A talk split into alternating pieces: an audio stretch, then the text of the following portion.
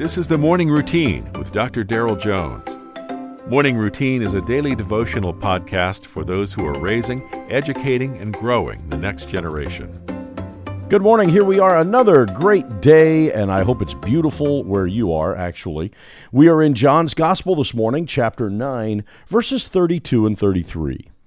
Since the world began, it has been unheard of that anyone opened the eyes of one who was born blind. If this man were not from God, he could do nothing. Our text today comes from the defense given to the religious leaders by a man healed from his blindness. The religious leaders are in a big conundrum. Jesus, back in John 8, made his formal proclamation of deity. Before Abraham was, I am.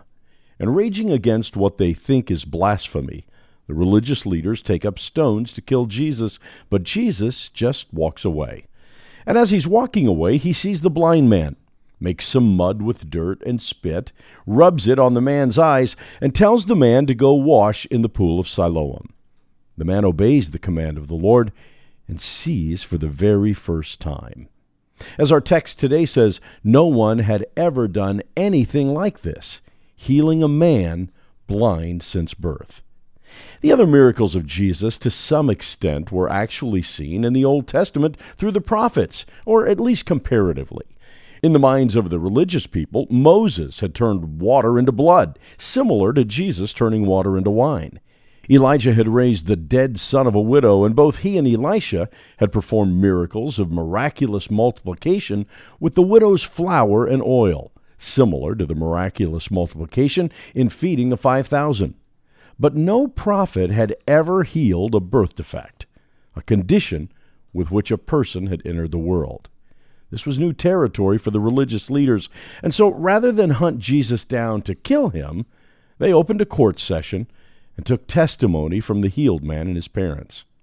Now, the overarching theme here is that Christ's miracles were not merely acts of compassion and love toward broken people, they were signs indicators that he was more than just a prophet, that he was God come to dwell with man.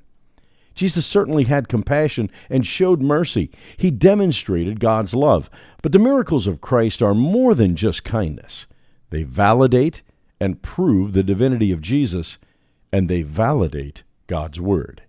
And so today, we, like the healed man, can stand firm in the face of doubters, anchored and sure in our faith. God's word never fails. Jesus proved it. You've been listening to the Morning Routine, brought to you by the Herzog Foundation and hosted by its president, Dr. Darrell Jones. For more information, please visit herzogfoundation.com. To receive the Morning Routine as a daily email, sign up at morningroutinepodcast.com. See you in the morning.